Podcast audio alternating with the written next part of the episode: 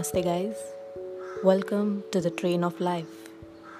The train that will take you to the tips and hacks required to lead a fantastic, healthy life.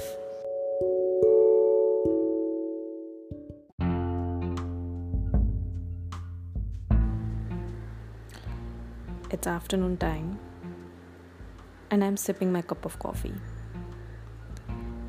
Birds are chirping, and it's quiet around me. And I felt it to be the great time to start this podcast series. Amidst the frenzy that is happening around, I'm talking about the situation of Corona. So, let's get started. The time has come to address the form the humankind unconsciously identifies itself the most with the ego. Every human being does that unless he or she is conscious about it.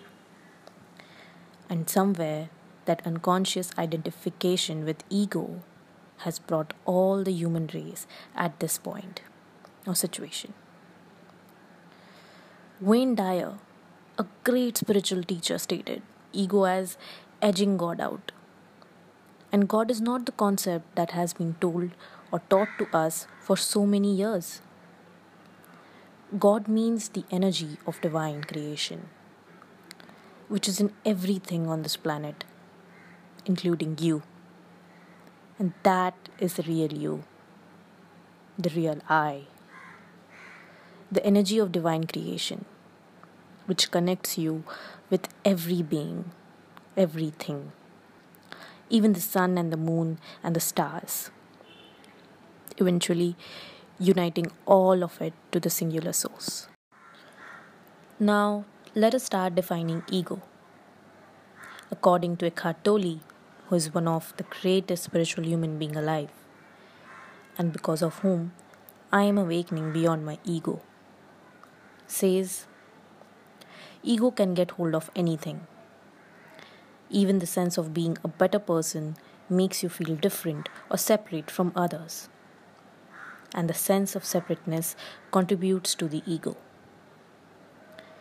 Or guilt, feeling guilty of having done something, is a drug for triggering the sense of separateness. Hence, ego can get hold of many form identity. It tend to operate us, and we feel that is the real us. We get stuck with it because we start to identify with it a slight change in the situation leads to the suffering. In simple words, slight change in the situation around you generates fear. And fear is nothing but the breaking of that ego you have identified yourself with. You may agree, fear is the worst feeling to have. Then let's stop identifying with it.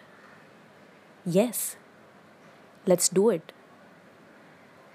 But it will need patience and practice. First, to know its presence within, observing it, and second, to let go of it. I said we need practice because we humans start to identify with our ego from our childhood because the social conditioning, family values, friendships define it strongly. And we carry it along through the rest of our lives if we chose not to recognize it.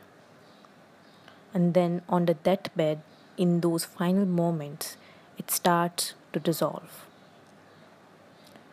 So, why suffer and be a victim of the ego when it can be dissolved? Why wait till the last moments of a human life to experience the bliss? There is a way to set ourselves free from the ego and experience the eternal bliss, which is the true you, the real you, which makes you one with everyone and everything on this planet, in this universe and we will discuss that way in the next episode. Till then, stay grounded, stay aligned.